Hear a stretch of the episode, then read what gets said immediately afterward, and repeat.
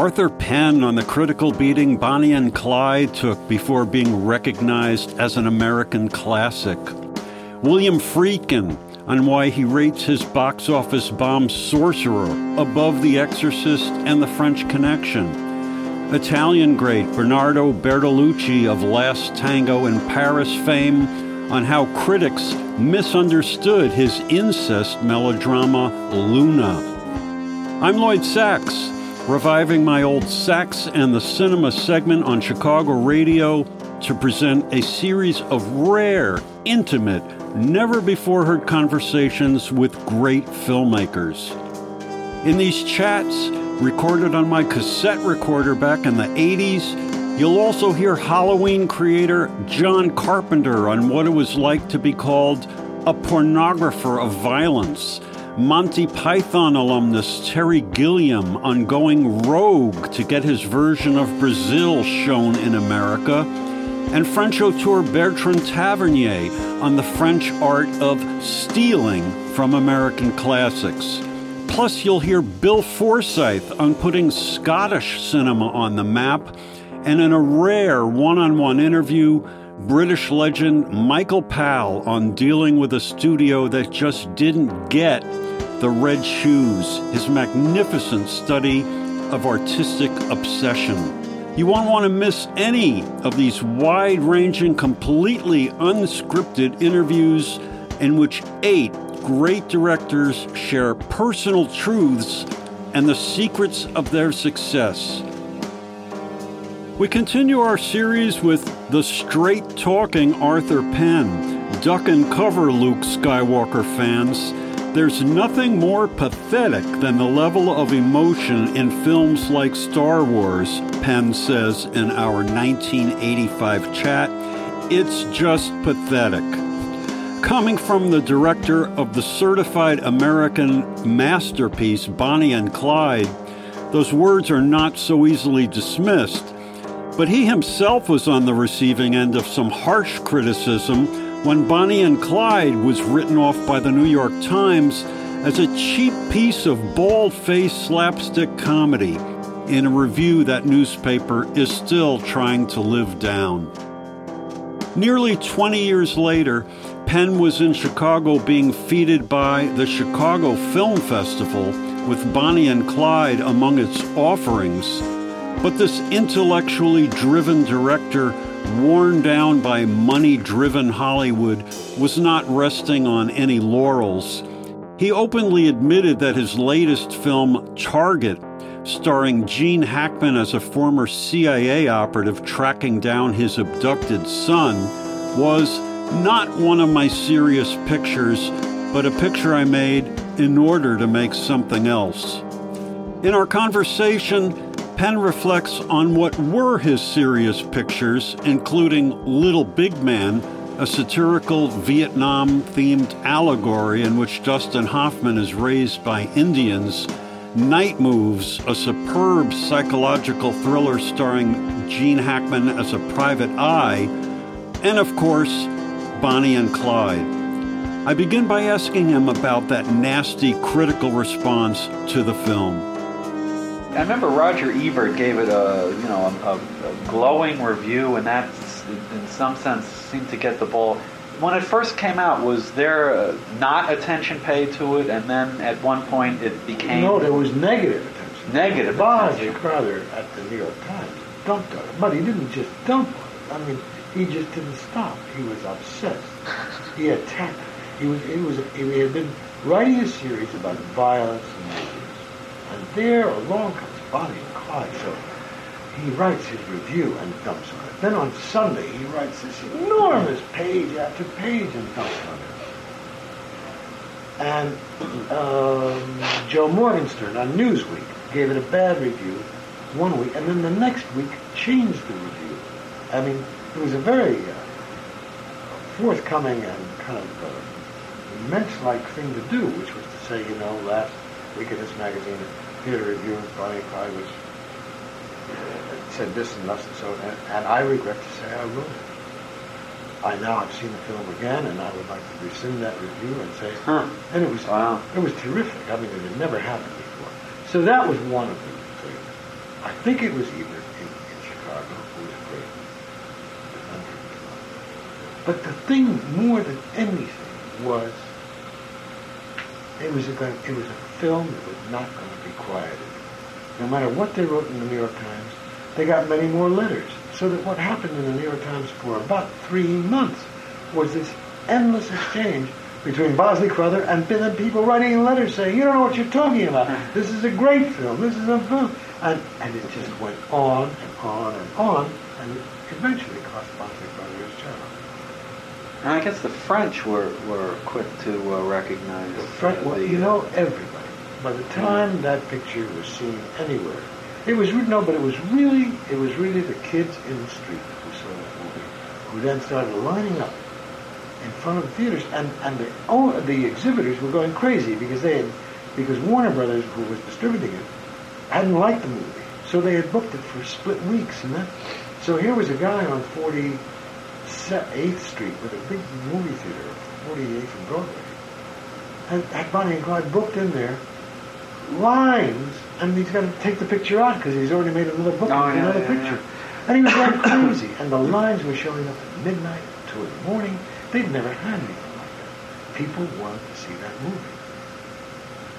And at that point, it was just no stopping. It was going. Then, by the time it went to Europe, Warren and I got off the plane. We went over to Europe, to England, to publicize. Somebody said, we're going to take you to a party. So we went to a party, and everybody at the party was dressed as Bonnie and Clyde. Everybody. I mean, you couldn't believe it. Got to Paris, Bonnie and Clyde. Everywhere. Fashion magazines. It had just taken off. It seems like maybe when your films were, were most commercially successful was a period of great self-examination. Um, and I'm wondering if maybe we've gotten away from that kind of thing recently. And whether that would jibe with it more. I think that's probably true. I think I think certainly during the '60s we were all examining our heritage. You know, I think we were all examining how we had gotten ourselves into this into that state, and what kind of people we wanted to be, and what kind of country we wanted to be. And you know, it was it was a real search for new lifestyles, and people were then examining myths and, and discounting myths. I think the 70s were really pretty boring in terms of, of, of that kind of self-examination. I think, I think people stopped looking inside, and I think that's when the creatures from outer space came in. And they took over, and it was no longer an examination of ourselves. It was now an out-of-body, out-of-mind experience that, we were going to be concerned with. And, and really, human emotion fell by the wayside as being too, too terribly small. Mhm. About it, there's nothing more pathetic than the level of emotion in films like Star Wars. Just pathetic. There's there's better emotion in Close Encounters. You know, Spielberg and, and, and Close Encounters did, did some very nice work. But but for uh, for the most part, the '70s really were pretty dull, except for a few guys. Altman, you know, with Nashville, Scorsese, Taxi Driver. But I think uh, both Kubrick and I, for instance, found ourselves a little bit up on dry land there. So what do you do when that happens? Well, you maybe take a shot or two at it and don't don't succeed, and then you gotta wait it out. But do you, do you, so it's a matter of waiting it out versus rethinking the whole. Well, it's, it, it would be nice if I could rethink it and say, "Oh, I got the perfect out of out of Mm. space movie." I didn't. I didn't have one, and I don't think Kubrick had one. Uh, he tried it with The Shining, but it didn't. It, it, I think you find yourself just a little out of time. But but if you live long enough and endure, it's going to come back around again. the sweeping quality to so, so many of your films uh, of just trying to figure out who we are and, and you know, where we come from. Is that does that come from any place or what? Or do you? I mean, do you think of it in those terms, or, do, other people telling you, well, these fit together like this? Yeah, I think it's other people telling me it fits together like this. I just, I really just read a lot and and and then get a a click. Something says, oh, there's a story, there's a film. Okay. I mean, that's that's how Little Big Man came about. I was actually working on another film about the Indians. Huh. And, and, and then I read a review in the New York Times of this book. And I asked my secretary to get a copy of it. And she said, oh my God, Thomas Berger, he's an old friend of mine. So we, we called up Berger. This was about six months after the book was published, to no particular response, you know. And I read it, and I thought, oh boy, this is the movie I've been trying to figure out how to make. And so, Uh-huh. bing, that was it. But it was that, it, so there's a kind of, there is an appetite for it, but it, it may not be that particularized. And then along Mhm. comes a book that just answers the need, and you put the two together and say, yeah, now I've got it. Now I've got what I want to do. Hmm. It's just interesting the the TV generation of directors, you and Mulligan and uh, Alan Pakula, um, Lumet. I mean, they seem. I don't know. Maybe there's something Jewish too about some of this in, in addressing issues of immigration and issues of, you know, melting pot things. and, Sure, you know. sure. But it's not just Jewish. I think it's it's immigrant. I think it's because Kazan did it with America, America. You know, I mean, that's always been one of the big themes of his life is being an immigrant. He was born Greece, Turkey, somewhere in there. But I, I think those of us who can remember having either immigrant parents or having been ourselves immigrants, I, my, my parents were immigrants, that whole kind of wide-eyed feeling about America is still there. You know? And I'm, I still wake up every once in a while astonished that I'm living in America. It's, it's an amazing experience. Mhm. And well, the whole thing goes hand in hand with the father-son thing, which really, I mean, just about every movie, at least three quarters of the movies you've made have had strong, have really grappled with the whole uh, four friends most visibly. But I mean, left-handed gun. left-handed gun, Yeah. fucking Freudian Yeah. father thing. Um, Gene Hackman in, in Night Moves was having problems with his relationship Right. with his father. So, I mean, does that, to, to, to ask the obvious, I mean, does that come out of your, you and your father Sure. uh, wrestling? Sure. Yeah, I mean, I didn't know my father very well. I just, you know, they, were divorced when I was very young. Uh, And I knew I was about 14, and then, and then he got sick by the time I was 17. He was really mortally ill, so I really had about three years with him. And uh, I, I'm sure what all of this is, in, in one form or another, is an extension of the fantasy that we would have had more time together and get to know each other better and, have had a chance to sort of say some things to each other that we never got to say. Yeah, I find uh, my father died when I was young. Also, uh, it was very traumatic, um, and I find my dreams kind of play the same role. I mean, in these a, a diverse range of roles that he plays, from strong, which he sort of was, to weak, which he wasn't. You know, yes. it's like trying to rec- you know recreate the whole thing. Sure, sure. And it, it comes up again and again. And, you know, people say to me, uh, in one form or another, you know, what, what, what would you like to do? What I don't answer, but what I really would like to do, is I'd like to show my father that I really am not as inept and unworthy as he thought I was. You know? That's really what I'd like to do. Yeah. But I'll never get a chance to do that. So I live out certain other things through my son. And I'm sure I'll create just as many problems for him as life has created for me. Well, you and I, I mean, there's also the element of that when our fathers died, we had not yet reached even a day when we could address them as adult to adult. It- so, yeah. It leaves you then with all that compacted uh, and impacted emotion. It's, just, it's not a subject I like to address frontally. Yeah. I'd rather I'd rather come at it with a kind of obliquity and not make that apparently the main theme of the movie, but for it to be the, the residual. Yeah, well, it's it's. It, I mean, it is pretty apparently the main theme of this of Target. This, Uh, except that it's embedded in this huge Yeah. action environment. So- Yeah. So the action is, is, is in itself a kind of character in Yeah. itself, you know. Well, from point zero, I mean, you walk into a room and there's Matt Dillon, and there's Gene Hackman, and I'm saying there's no way that that guy is his father. Right. Uh, obviously, uh, you know, commercially it's a good choice. Matt Dillon is high, and he's, you know, he's a talented kid. Um, but is that something that you? I mean, how do you? How do you make that real? I mean, when the physical, it just seems to me the physical uh, iconology or whatever is. Really? Is, is that far apart, you think? I don't know. I just.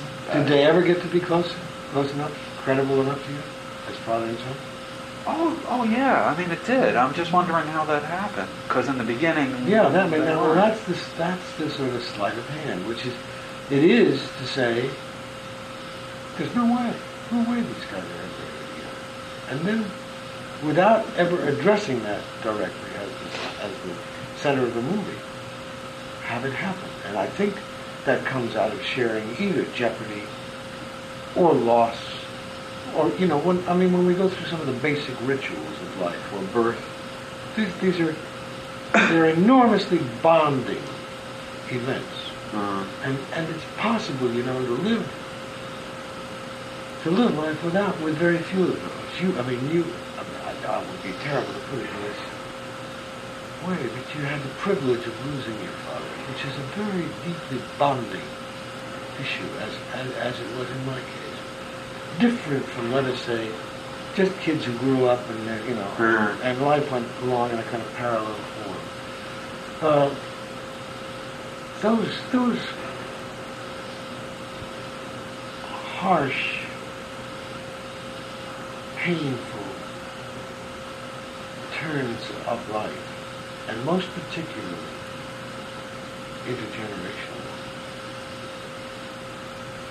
are, are the ones that are the most telling, it seems to me. mm, I mean, we all grow up with adolescent sexual problems and worries, and you know, will I, she, will she ever put out? Will I ever get to to be uh, comfortable with a girl? You know, will any of that all?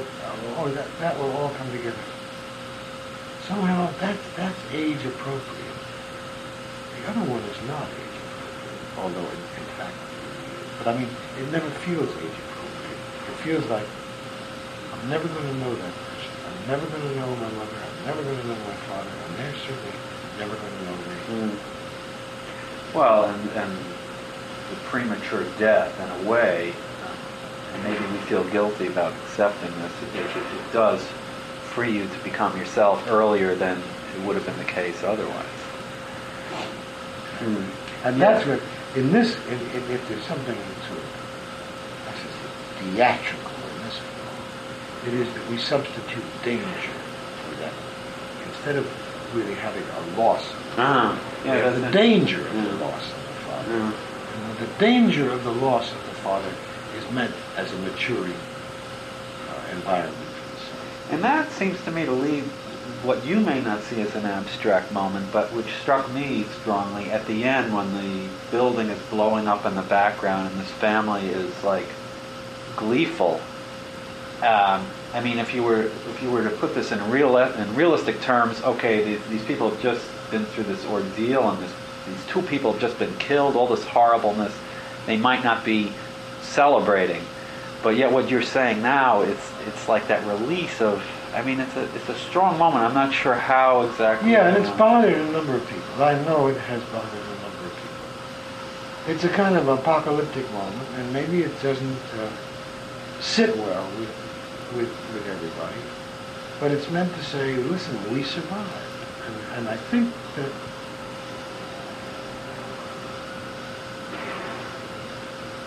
I don't know. That's the way I would react. Mm. I would react that way. I mean, I react that way when my when somebody in my family goes through a dangerous aberration. Uh, I'm euphoric No. for, for, for days. Uh, Matt, on the other hand, plays a different attitude in that last scene. He he has a moment where he goes off by himself and looks at the flames. Oh, I yeah, think, yeah, I think he yeah. conveys a kind of concern. Yeah. people who were killed. Well, Target seems to be, at, at least in some ways, a departure. Um, and we can talk about uh, kind of mythic quality to a lot of your work and a sense of just this country. I mean, there's there's a real feeling of Americanism in, in a lot of the films. Yeah. This one is not only set abroad, but it has it's it's a genre picture, but it, it's it seems more um, kind of self-contained. Yeah, it's lacking in that sort of American particularity. Actually, I say it's not one of my serious pictures. It's a, it's a picture I did, I made in order to make some money. Uh huh. I mean, I want the picture to be successful. That's really what I want. I want it to make money at the box office. I want it to be a good entertainment, and uh, and I'll, I'll forego all the, a lot of the other values that that, that people may expect from my work. Um, every once in a while, there comes a time in everybody's life, it seems to me, when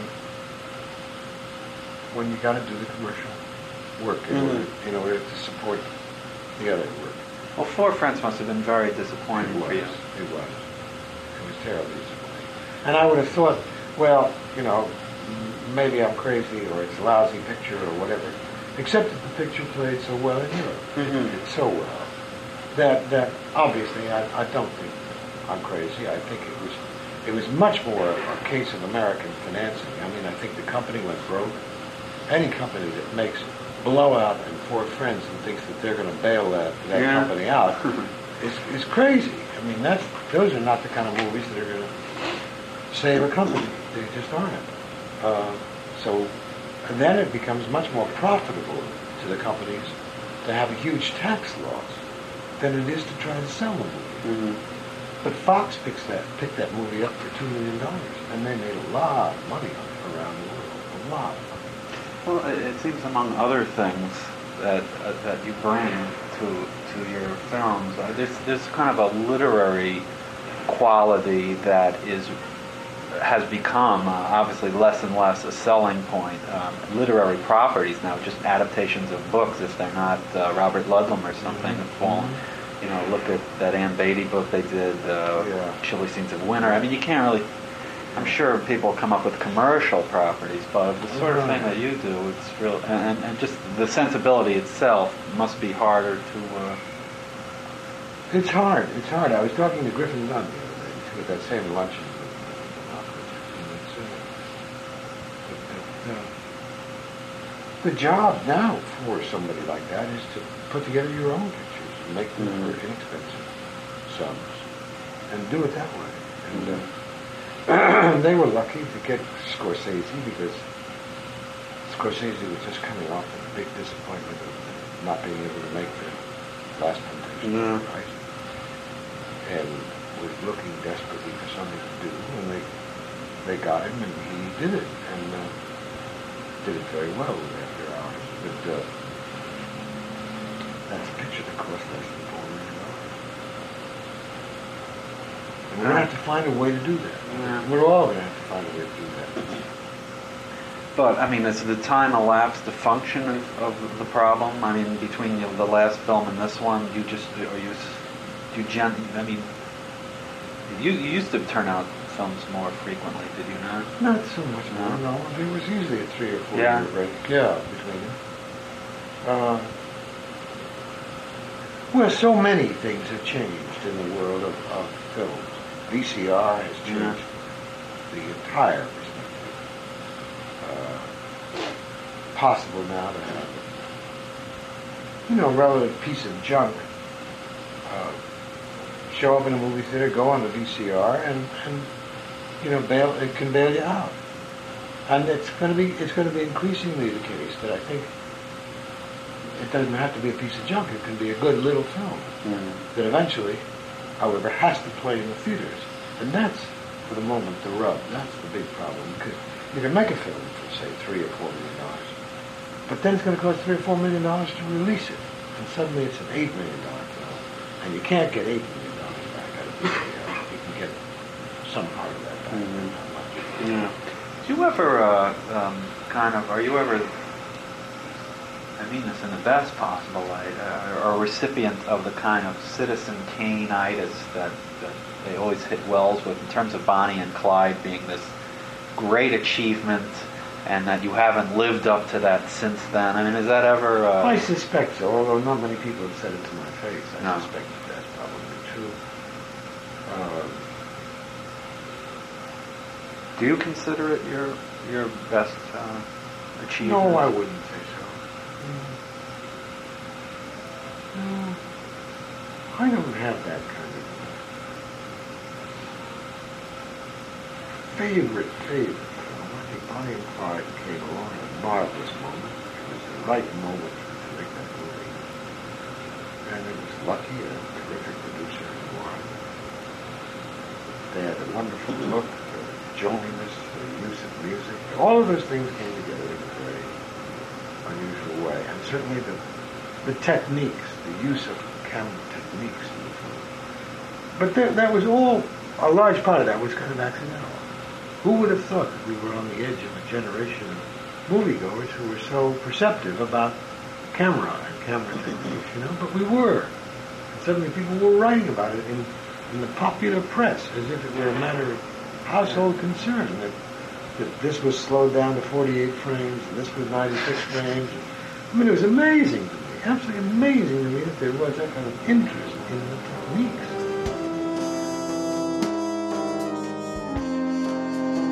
You've been listening to a conversation with the great American director Arthur Penn. Thanks to Rick Riggs and Handwritten Recording Studio for the production work, and Jeff Bradfield for the music.